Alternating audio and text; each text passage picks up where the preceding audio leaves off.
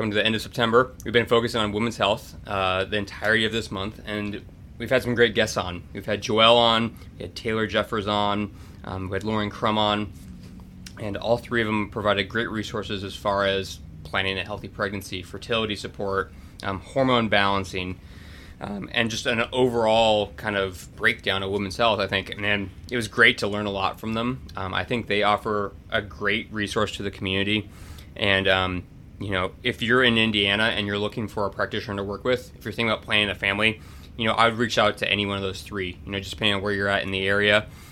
Um, and I think you know, it's a community effort raising a kid. We used to have people kind of as a a group be a part of that, whether it's you know planning the pregnancy or taking care after childbirth. Yeah. Um, so I think it's it's great that we have these resources. And today we have Dr. Lauren on the show, Hello. and she's going to be talking about postnatal depletions, which I think is the last kind of missing piece um, with all this. So, Dr. Lauren, welcome. Hello. It's good to be here. Yeah. Finally. So, when you think of postnatal depletions, what are some of the you know big thoughts that come to your mind? Um, I feel like a poster child. um, You've I lived think it. I ha- I have. Apparently, I might still be, but um, yeah, I think some of the main points, especially that I can deeply connect with. Um, the first one is if you would describe your state, describe yourself in being in a state of overwhelm. Um, fatigue is also another big component to all this, or a symptom that people might experience. And I feel like it's almost kind of written off like, okay, well, you've had a baby, you're bound to be tired and fatigued. It's kind of chalked up to not a very big deal. Yeah. Um, but you start to mix in things like brain fog. So that's where I say I think I probably still have some of this happening. yeah. Um, brain fog, which people will call baby brain. Um, when you're pregnant, they call it pregnancy brain.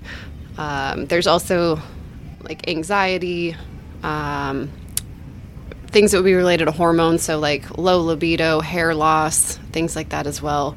Um, one of the big pieces, so Dr. Oscar, I don't, I'm going to butcher his last name. I think it's Sorelich, Sorelich, I can't remember. Um, so he's the one that kind of coined the term or put postnatal depletion together.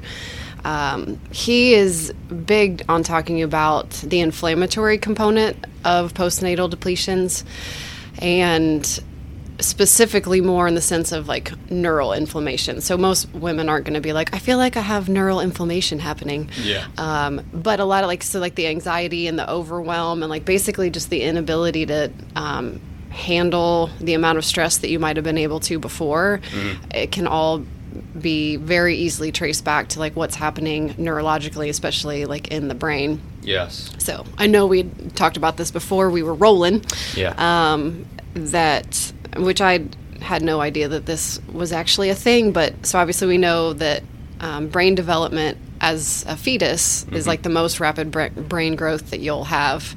Um, but apparently, pregnant women go through like the second largest brain growth when they're pregnant, as far as what's happening within the brain, even above like teenagers, which we all relate. Like, what happens amazing. to teenagers? Yeah. Like, they have this brain growth and they turn different. Well, pregnancy causes like rapid changes in the brain too. Which crazy. It is. Yeah, and I don't think many people know that. I didn't know that. Yeah. Um, and then also the inflammatory component behind it. I don't think people think like, oh, my brain's maybe inflamed. Right. You know, postnatally. Yeah.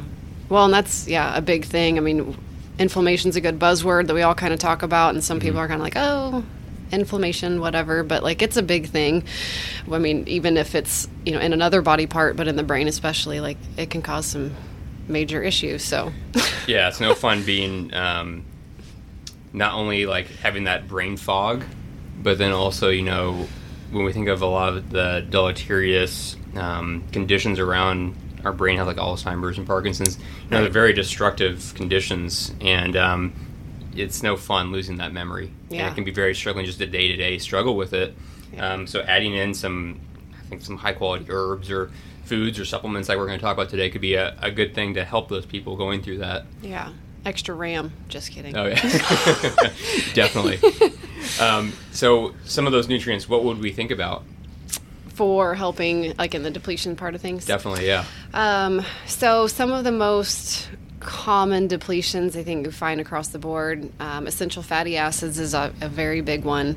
Um, and I might backtrack for a second so I don't forget. And you might Yeah. have to remind me to come back to this. No, no, no. but um, this, I feel like it's definitely worth noting that the like this prior to pregnancy, the state that the mother is in or the woman is in prior to pregnancy makes such a big difference too. Because if you're already walking into this depleted, um, then you don't have those reserves to even pull from to begin with. So obviously, then you have a much bigger impact with baby and having the you know nutritional deficiencies that can affect with them.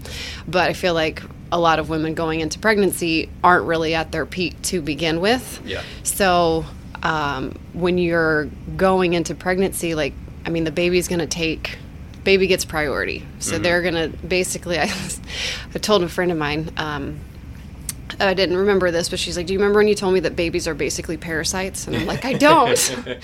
but you're kind of right that they Yeah. basically are going to suck everything that they need out of you, but they still want to keep you alive. Like you have to be living. They need a host. Yeah. Um, but they will. They're definitely uh, nutrient hogs. So Mm-hmm. coming back to that full circle, that essential fatty acids are a big one. Obviously.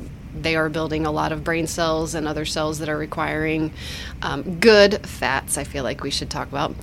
Um, and then other, you know, B vitamins, um, calcium, magnesium, um, vitamin D is a big one. I think we throw A. Probably any of the fat soluble vitamins can get thrown in there. Yeah. Um, minerals. So I know we'll talk a little more like iron, copper, and zinc. Um, choline is also another big one that I know Dr. Oscar talks quite a bit about.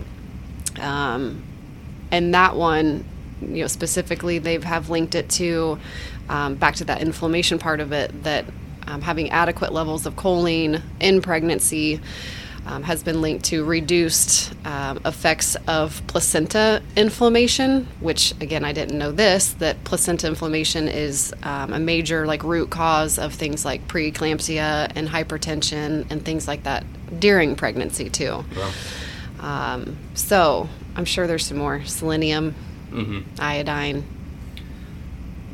That's a good start, right? Yeah, yeah, that's a lot. I mean, B yeah. vitamins. If I didn't say that, yeah. Yeah, there's a lot of different things to consider, and I, I'm glad that you brought up the, I guess, the health that you go into this as being a huge factor because obviously everyone's gonna be different as they react, um, and specifically too, if you go into um, pregnancy with like autoimmune conditions, that can definitely actually go into um, submission during the pregnancy. Right. Um, you might not have those symptoms because we have progesterone getting elevated and we're driving a Th2 response. And so, yeah, some people might even feel better going into a pregnancy. Yeah. And then they feel horrible afterwards because then the, autoimmune condition flares back up. Yeah. Um, or other people might not even feel anything because they already had those nutrient um, reserves going in. Right.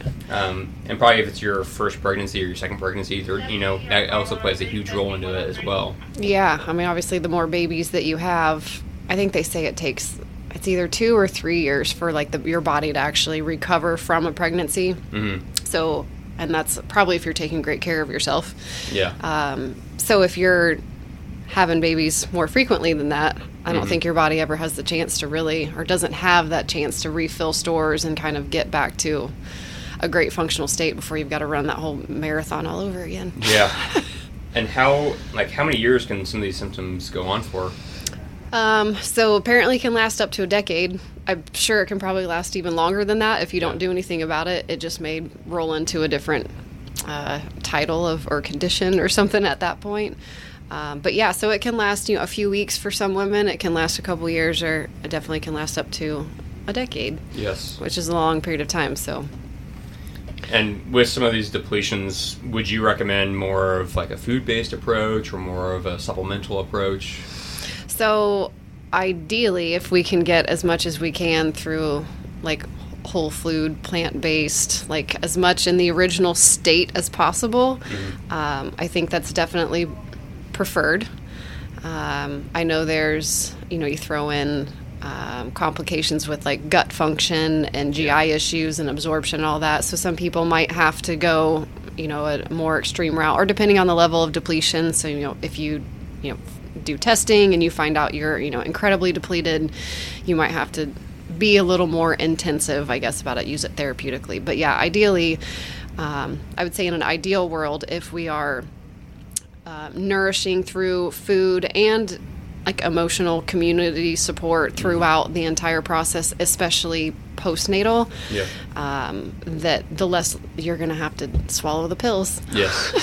well, I think that's a great use of our supplements. They're kind of like that immediate um, care form um, of interventions, while our food and our herbs.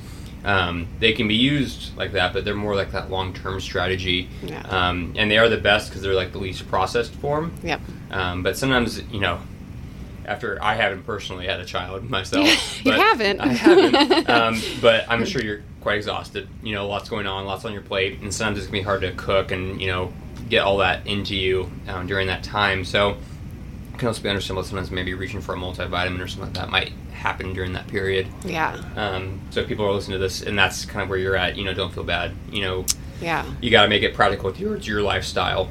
Yeah. Well, and before I let you go any further, um, this was big on um what Dr. Oscar has talked about in research, like different cultures. So we know the American way of like, you know, you might get what six weeks off pregnancy leave or from work or whatever. Yeah. Um, we almost like wear it like a badge to be like immediately out in public and back to the gym and doing whatever and like up and doing laundry and taking care of everything. Like Yeah. that's kind of the American way to do it.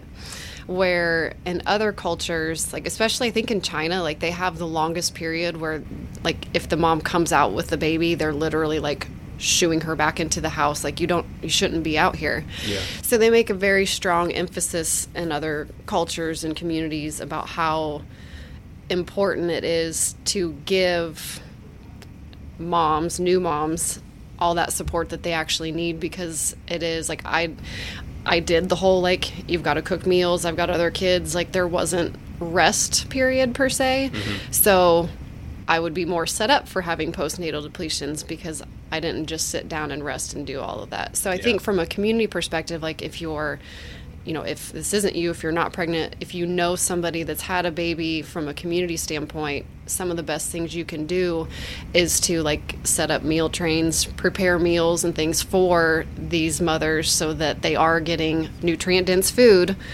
that they don't have to sit there and get up and cook it and clean it and do up like all that afterwards. So I think from a community perspective, like that would be far more ideal than like here, take this pill. Yes, definitely. I would agree with that. and um, yeah, it's kind of like the convenience where we reach for the, what's easiest. But if we have a support system, sometimes we don't have to go into that ease. And um, yeah, I think here, especially in the states, we celebrate sometimes things that we shouldn't. Like, Right. I even look at sports sometimes. It's like, oh yeah, go hurt yourself more and more and more. Yeah. Let's celebrate you for that. And I think it'd be the same thing. Like, why aren't you working more hours?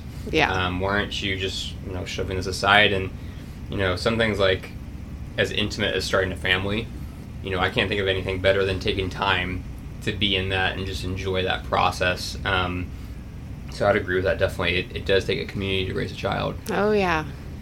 Um, so if someone did bring some foods i think it'd be good to run through some foods that they could consider because you rattled off a whole list of great nutrients that could definitely be depleted Yeah. and if they are depleted could definitely lead to some severe symptoms Yep. um, so I think just starting with iron, um, that's a major one that I think a lot of doctors prescribe, Yeah. um, especially if there's heavy bleeding. Um, and I definitely have a, had a lot of people come in and have huge doses of iron prescriptions. Um, but that's not the only thing, right? Yeah. What yeah. else might they think about? One day we need to have a whole podcast on iron. I know. Um, yeah. So I mean, iron is iron's an important piece, but there's a lot of other nutrients like cofactors that are necessary to actually like move and metabolize iron. So that's where you get into things like. Um, you know the magnesium and I know hydrochloric acid isn't necessarily a nutrient, but um, copper and zinc and all these things need to be in balance and in good levels in order for iron to actually do what it's supposed to. So Yeah. I think again back to that, you know, getting it as whole and close to the source as we possibly can. Like organ meats are obviously they're high in iron, but they also have, you know, higher high levels of choline. we should pause that next time. Um, we we it has higher levels of choline in it. Obviously, it's going to have a lot of those other minerals in it. Um, so organ meat's a great one. I don't even know how to prepare organ meat, so I would have to probably err on the side of you sharing like how to actually incorporate that into diet. But Definitely, I think. Um, well, actually, if you guys listen to the episode with Audrey Barron, Yeah. she gives a great recipe for that, and it's mostly you just kind of cook it down with things like onions um, and oil and maybe a little bit of water, and kind of make um, a base out of that. yeah, Um, and definitely heavy seasonings. I Yeah. think would be a great recommendation too. to make it taste better. yes, definitely, because uh, it does have a very um, noticeable taste. Does it? Um, but I've heard other things like heart is easier to kind of make and have less of a noticeable flavor from, Yeah, whereas liver, um, you definitely notice liver. yeah. It's not high on my. I think I want to eat liver for dinner tonight, but maybe I should. That's my problem. Yeah, I'll try it. I'll get back to you guys. Um, well, I like that recommendation because I think iron's like the low hanging fruit that we all want to just reach for and say, yeah, that's the the problem. But Yeah. a lot of times it's yeah, I think the B vitamins or copper. Yep. And if you're like wondering like how do I get my B vitamins, definitely organ meats. Um, bee pollen Yeah. is one of the best. Um, he'll be on later next month, but Jeff Kripe with Eagle Creek Apiary talks about how if you have a deficient diet in any area, how bee pollen can kind of fill in those gaps in your way. Um, and so I think it'd be a great one to add in. And then for copper, we have things like grass-fed butter um, or shellfish, like uh, shrimp can be a great one too. Um, then even things like um, do wild caught scallops too to get some. Um, and I think that'd be a great way to maybe address that iron component when we think, oh, iron for anemia, but maybe it's something else. Right. Well, I think all those also probably have those cofactors in it that make it so your body's actually going to get that usable form and usability of the iron rather than it coming in a giant horse pill tablet that constipates you. Yes, definitely, yeah. Nothing like that. um, Everyone loves that. oh, absolutely, especially after you've had a baby. So Oh, yeah. we don't need. Yep. Um, yeah, I know with choline too. That things like you said, eggs. Mhm. Obviously, the whole egg, yolk and all. Yes. Whole eggs are good on the choline aspect. Um, what did it say? Shiitake mushrooms wasn't that on there too? So Good one, yeah. Uh, magnesium is another huge one. That's like kind of like the master mineral I always think of. yeah, Um, I like cacao. Is there one that you like? Man, I do like cacao, but I don't. Yeah, I don't know what other things are high in magnesium. Now you say that. Yeah, I'd probably just get some like the darkest chocolate that you could, and then go with that. What every woman hates. Yeah, Just kidding. Eat more Especially chocolate. post pregnancy. Yeah, Drop off chocolate bars to the late newly mother. that's right. Um, and then you brought up vitamin D, Yeah. which is a huge one, and um, it's one that I could definitely see being deficient because vitamin D plays such a huge role in our immune response, and a lot of times during a pregnancy, we're trying to avoid herbs and even supplements that cause immunological response. We don't want to fight that fetus. Right. Um, so now being postnatal, now we want to try to maybe bolster it. And I like cod liver oil. Yeah. That's my favorite form for vitamin D. Yep.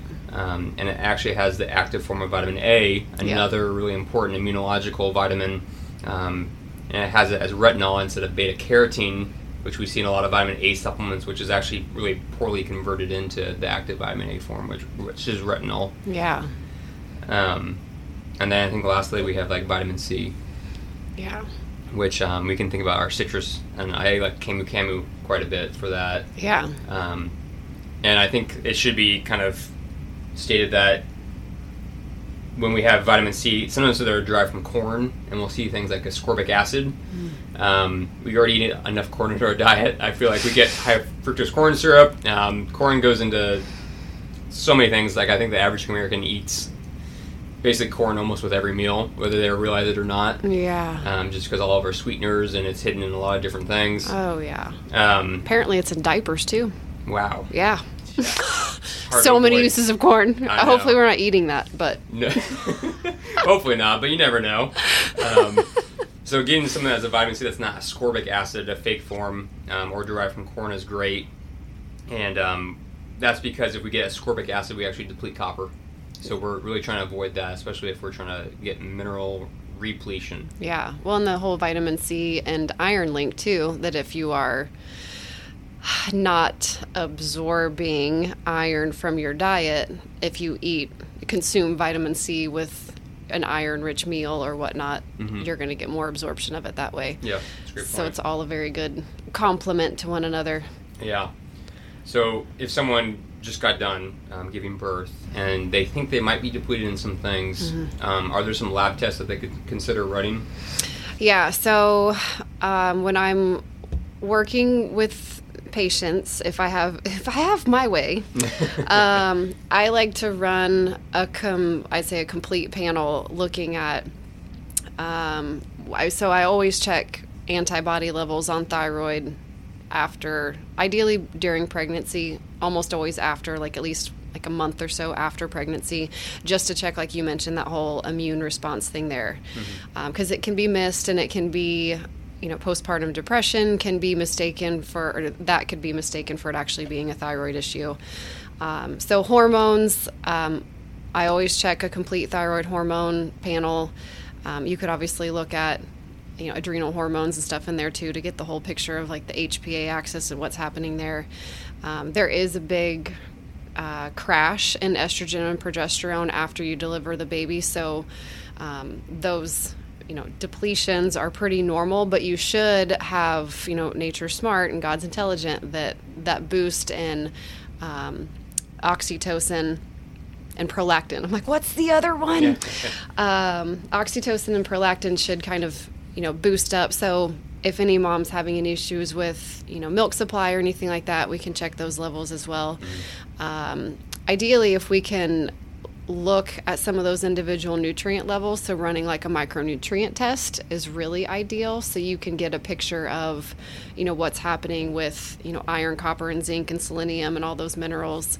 Um, in addition to, you know, the Bs and the breakdowns of the essential fatty acids, like you can get a really nice blueprint of exactly you know what your current well you, I should say it's a snapshot um, of where you know your nutrient levels are at there. Um, so you know hormones and micronutrients are good pictures to look at if you can run all of it.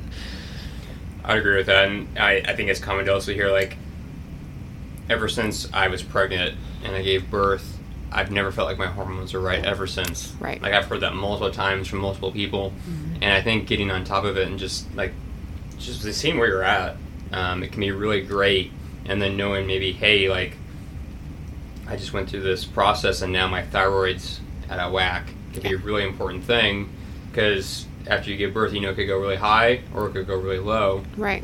And we were talking before this that um, you were telling me that when we have a rise in progesterone, we also have a rise in our thyroid hormone. Mm-hmm.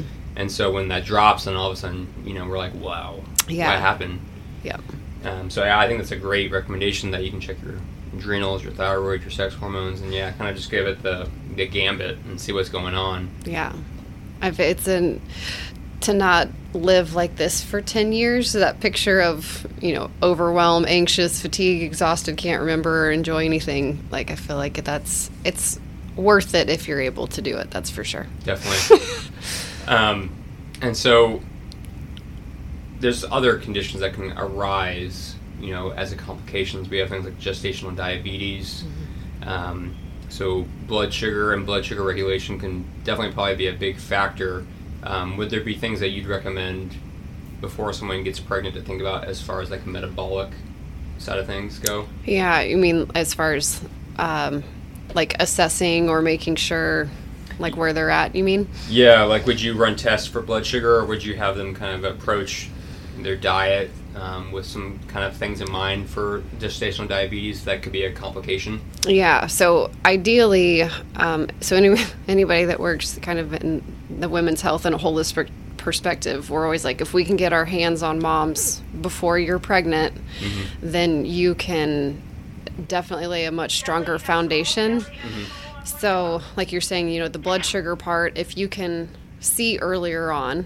that there may be some dysregulation in blood sugar and not great habits on the mom's part being able to correct all of that is far easier before you get pregnant because you can also use herbs. So once you get pregnant, like a lot of things that might help are thrown out the window for sure. Yes. Um, so yeah, I mean, if we're able to assess, you know, pre-pregnancy with someone, um, blood sugar, inflammatory levels, um, getting a good gauge on, um, you know, immune function and looking at some of that stuff can be really helpful to avoid some of those pitfalls.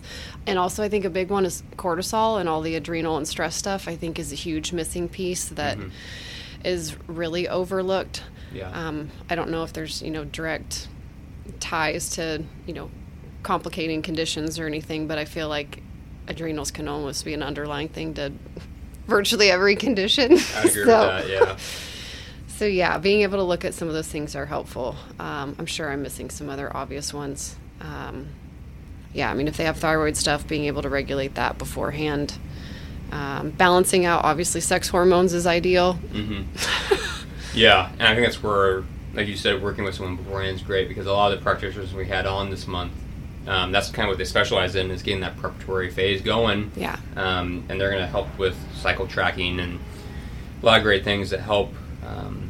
Um, maybe if you have a, a shorter or longer period, find out why, what hormones might be contributing. Right. Um, and it, yeah, I think both the male and the female should think about that detox strategy Yeah. um, yep. before they go in because we're seeing infertility on the rise and it's not just a coincidence um, i think there's things that are going on Oh yeah. Absolutely. Yeah, like the detox part, that's a good one. I'm glad you brought that up. Like Yeah. that's huge if you can because um and I don't know how much, you know, truth I haven't dived super deep into the research, but um, if you think about it, if mom's basically like an open gateway for nutrients and things, and if it's a time where there's a lot of turnover in, um, you know, essential fatty acids in the cell, like human cells, essentially, it's a great time where we're breaking down a lot of heavy metals and toxins that are in our system that can easily be passed on to the baby. Yeah. And I've I know they've there's um, you know research or facts you can find about like how many pollutants and toxins they find in umbilical blood so we're not even Wow. talking like the baby's been you know alive for a year like we're talking fresh out of the womb like how much toxins are found in baby's blood Yeah. so like you said if you can detox a lot of that beforehand that's super ideal because you can't detox when you're pregnant. Yes. Yeah you're kind of yeah you're on that train and it's not going to stop. Nope. um, and yeah i think that preparatory phase is huge. Um, so we went over some of the effects we went over some of the nutrients that might be depleted um, some complications um, and even some of the effects that progesterone and other hormones can have. Um, i think a good thing to talk about now would be so we've given birth and now it's time to go through breast milk production and feeding. Um, what are some things that we can think about um, to maybe help with breast milk or if we can't produce enough milk for breastfeeding what are some substitutions that we could think about Yeah. Um, so I will say that I heard somebody describe, you know, we put all of this time and planning into, you know, either pre pregnancy, definitely with pregnancy, like my birth plan and who will deliver and all of this stuff, the baby's room. And we think of like the birth as like the finish line. Yeah. When really like it's kind of the starting line. Like at this point now you've got to figure out all of this for a little human. yeah Um, so it's really nice to be able to go into it and not have all these complicating issues with all of that stuff. But um, the like, let's do the breastfeeding one part or with milk supply because I've run into that quite a bit. I had it with one of mine, and you never dreamed that feeding a baby could be so incredibly stressful to a mom until you're like, oh gosh, I can't. Um, so, what I personally have found um, a very common foundational thing in um, milk supply with women ties back into the whole HPA axis is um, basically like low pituitary function, where you're not getting that output of prolactin, um, usually driven by stress and adrenal function. yeah Um, so I have um, successfully used. I'm not huge on using glandulars, but I've used um, uh, glandular. I prefer Biotics Research just because they have like the cleanest, and they used they use neonatal glandulars rather than like adult glands, I feel like they're probably a little cleaner. Yeah. Um, I don't know how I feel about the baby part of it, but if I can block out all of that stuff using pituitary glandular HPT, HPPT, PH, I can't remember all the letters now. Um, I've had quite a bit of success with as far as boosting and supporting milk supply for women that have troubles. You probably have far more like food or herbal options that might be a little bit Um, humane, more humane. yeah. yeah. Well, there can be yeah, there can be a couple things like um, a really popular one's fenugreek Yeah. that are used quite often. Yeah. Um, I think there can even just be some. Um, sometimes they do massage and then body work too. Yeah. Um, that can be a huge thing for um, kind of freeing up Yeah. um, Chiropractic. supply. Yeah, They did talk about that in school. Yeah. Um, so I would start with there. You know, maybe even just trying some of that um, and seeing if that helps. Yeah. Yeah, I will say like we don't use the the glandular stuff until we know hormone levels. Like that's the cause of the Mm-hmm. I wouldn't jump straight to that. So yeah, I I'm pretty sure we carry it here now. I can't remember what the brand is, but I know um gosh, well maybe we'll link to it. Yeah, Um, they have a great formulation that's got I feel like is time one of them too, fenugreek. Time. Time. Yeah, um, there's some good herbal formulations as far as that goes. Um, I do feel like too mentioning the whole like staying hydrated Mm. portion. I've had a few moms that struggled with supply mainly because they were just dehydrated. Yeah. Um, so hydration, and again, back to that whole like making sure you're actually eating and eating nourishing foods is a super important part. Yeah. I know you'd ask me something else, but my Um, postnatal depletion brain has already Exactly, forgotten no. what it was. Yeah, it's just if maybe we can't do um, breastfeeding, what are some substitutes that we could think about? Yeah. Um, so, I mean, the one that I'm most familiar with as far as um, people have used like a raw goat milk Mm-hmm. homemade formulation. Um, I don't have the recipe off the top of my head, but I know, I mean, you add in like molasses and other fats and things like that. Um, you had said that, I'm like, you know more of what's downstairs than I do. At Georgetown, they've got one that you said is, There's a recipe that talked about um, kind of making it's like a molasses base from grains mostly. Yeah. Because usually, when, yeah, when you look at, um, sounds like I think it's the transitional or the mature breast milk. It's mostly like fats and sugars and proteins. mm-hmm. Um, and that's when we think about it like fats and those sugars, pretty satiating. Um, so you could probably find a recipe for that. Um, I always like colostrum a lot. And Yeah. You think about colostrum, that's kind of where you get that immunological support. yeah. Um, you know, mothers will make that during the first couple of days, but then also other animals like cows. Um, so you could get like a grass-fed colostrum Yeah. uh, from a local farmer. I think they sell powders as well from other companies. Um, so that could be maybe an option if someone's struggling with that. Yeah, especially if they your baby never gets the chance to, you know, nurse in the first several days. Like I know, there's the, um, I don't want to say stigma, but there's like the the belief that like nothing's happening the first several days until your quote milk supply comes in, Yeah. which I think is I don't know if I totally believe that. Um, but the colostrum, like you're saying, in those first few days, like if you don't ever unfortunately get the chance if your baby doesn't, I think that's huge to be able to introduce the colostrum for sure. Like it's a very big component of what a baby needs to initially boost everything.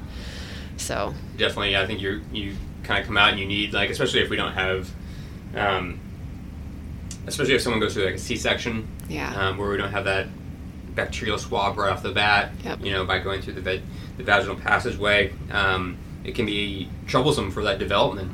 Yeah. Um, and so, finding ways to support the immune system is really really important. Um, and I think colostrum could be one.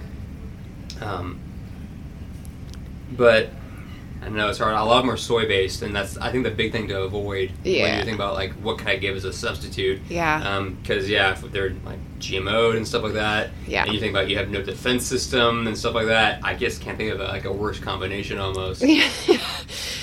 I would agree. I would agree. Yeah, and on that, this is kind of a side note, but with the whole C-section thing too, um, you know, just as I would really, you know, colostrum being um, the nourishment point for the immune system, that if anybody's had a C-section baby, that also having um, good like cranial sacral therapy because of that whole compression of the cranial bones. Like that jump starts the entire craniosacral rhythm. Yeah. So if a baby's gone through C-section, colostrum's a really good thing to consider. And I would definitely we should find some good craniosacral therapists to. If you're one of them, contact Yeah. us. Yes. Um, I think that's another huge thing too, from a C-section standpoint, to help with baby as well. I know we're talking about moms here, but Yes. we're like a we. Yes. We come together. Yeah. um, yeah, and I know. I mean, this the it's kind of a s- side note too, but you know, we've talked about you know food sources and you know herbs and things like that. But another big component to um, counteracting any postnatal depletion stuff would relate back into that whole stress component of making sure you find good relaxation techniques that you enjoy, like whether it's just simple deep breathing, which you can do anywhere, anytime, and it's free of charge, um, or being out in nature, or meditation, or whatever it is. I think moms finding um, ideally before you have baby because sometimes you're in a whirlwind and it's really hard to sit down and center and focus but finding what your relaxation methods are um, is a really good thing to throw in too Yes. yeah, it's a big transition period, but keeping up those practices that were still a part of you beforehand, I think is a big thing. Yeah. Um, and yeah, and finding that kind of you time slice of time you, where you can just kind of nourish yourself is definitely a huge thing. yeah Um, and I think it's also worth mentioning, just because on, I think I have a lot of people ask like, oh, well, what herbs can I start taking um, during a pregnancy, before a pregnancy, and then after? yeah Um, and there's not a lot, to be honest. and especially during, like, you can think about red raspberry being a great one. Mm-hmm. Um, it's one that grows around here. You can get really readily access to it. Yeah. Um, and it's used a lot of times as a uterine tonic. mm-hmm. So it could be a good one, definitely, in that preparatory phase to think about Yeah. um, and use throughout a healthy pregnancy. But sometimes using like lotus things like ginger or mints Yeah. can be also safe. Um, but there's a lot of herbs that are contraindicated, like things that have caffeine or immunological stimulation. Yeah. Um, can definitely throw that off. Um, so we want to make sure we're avoiding those. yeah i'm assuming you could probably lump coffee into that too right Oh, definitely, yeah. like i know I am not a big coffee. miss that. Yep. Yeah, like, coffee isn't really that good for you or the baby during pregnancy or after. Yes. and yeah, and the other concern is sometimes if you're breastfeeding, you can pass certain things on. Mm-hmm. Um, and I think when you think about um, postnatally, if you have a lot of um, a need for proper like blood support, Yeah. um, that can be a, a huge thing, and that can be an area where herbs are really helpful. Um, you just gotta make sure you're working with a well-trained herbalist that can help you with that. Um, you know, if you're not breastfeeding, you know things like um, Rehmannia is used as a Chinese herb a lot of times, Rehmannia glutinosa, um, to help as like a blood tonic, build the blood per se. Yeah. Um, but you want to make sure that you're doing it safely so that you're not maybe interacting with the, the child and causing any issues there. Yeah. Um, other things like you know they talk about you know um, B vitamins being really important for red blood cell um, formation. Yes, So. B six, um, B nine, B 12 Mhm. being really important. Um, but yeah, we want to make sure that we're still being safe with the child. Yeah. Yeah, that's an area I don't know too much about as far as the herbs and safety with pregnancy. We always err on the side of, well, you can have red raspberry tea. Yeah. and there's um, definitely some herbalists in town. Um, there's Constance Ferry, who's um, down in Green the Greencastle area, um, Fillmore, Indiana, specifically. That could definitely help in that area. Uh, Karen Burr, who's a mutual friend of both of ours as well. Yeah. Um, she's great with providing um, postnatal care packages, um, whether they're um, some of the baths or yoni steams, Yeah. um, or even just to take internally as well. So I definitely recommend reaching out to them. Um, if you have questions about herbs um, with that, um, and yeah, because it's a community, and so using all these different resources here is really important. Yeah. Yeah, the whole sitz bath thing. I know I delivered with a midwife, and um, I think it's fairly standard practice for them to, you know, not require, but strongly recommend that you have you know an herbal bath for after you have baby, and I will say. Um, it makes a very big difference. So, like, if anyone's planning or at that point, that you should definitely, if you're delivering in a hospital, great, but you can still do a lot of these things at home too. If you, like you said, reach out with somebody around here that knows what they're doing. And didn't think about Karen selling. Of course, she would. Yes. Of course, Karen would have that. Yeah. and they usually put some great herbs in the sitz baths. Sometimes like soothing herbs like calendula, um, tightening and astringent herbs um, to also help um, and I think, yeah, if there's been any terrors, um, it's a great thing to consider. Yeah. Yeah.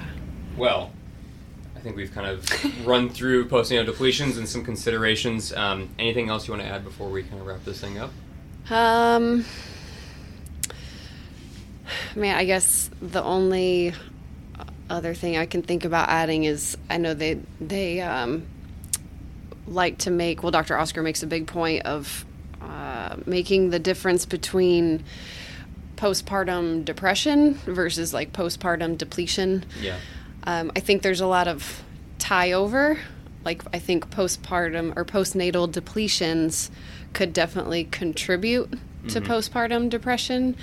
Um, but, like, we're talking different things. We're obviously like postpartum depression is like a major mental health thing that requires, um, obviously, you find uh, much deeper levels of help with, where the postnatal depletions is uh, not going to be as widely recognized because um, it's, I guess it's a fairly new term that's been coined, but when you, well, especially if you live it, but when you start to research it and understand it and tie it all together, like I would venture to say there's a large population of new mothers that are probably dealing with this that don't have a clue and maybe don't know what to do. Mm. And I personally feel like, other than the postpartum depression part, like I personally don't feel like you're probably not going to get a whole lot of answers from like pharmaceutical medicines sure. because a lot of them don't address any kind of like nutritional need. Yeah. Um, so if it's something that you or someone that you know might potentially be dealing with it, um, to definitely try to reach out to, you know, I'm happy to help if I can reach out and um, find somebody that can help connect all those pieces so that you can get through it and work through it so you're not a decade in yes without a brain i think that's a great point because yeah if we're just treating symptoms um, and we're depleted mm-hmm. we're never going to get any better right. we're going to stay depleted and so that distinction is major, I think. Um, and we'll definitely link to not only your contact and my contact, but some of the other practitioners we've had on. Yeah. Um, so if you need help in any of those ways, that you can reach out to someone. Yeah. Um, hopefully get a response and answer in some way. Yeah. Because um, yeah, it's no fun not feeling well, and like we said, like this can last up to a decade. Yeah. Um, if not longer. So it's important to get on top of it, and I think um, address it sooner than later. Yeah, absolutely. Absolutely. Life was meant to be enjoyed, right? That's right. well, glad we did it. I'm glad we wrapped it up. And yeah, it's been a wonderful September, and I'm looking forward to our new guest in October. Yeah. Awesome. See you guys next time. Goodbye.